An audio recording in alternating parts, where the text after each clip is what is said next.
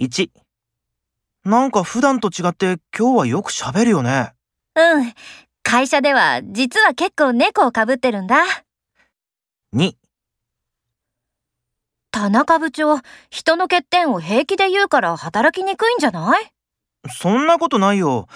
確かに口は悪いけど何でも相談に乗ってくれるから慕ってる人も多いよ。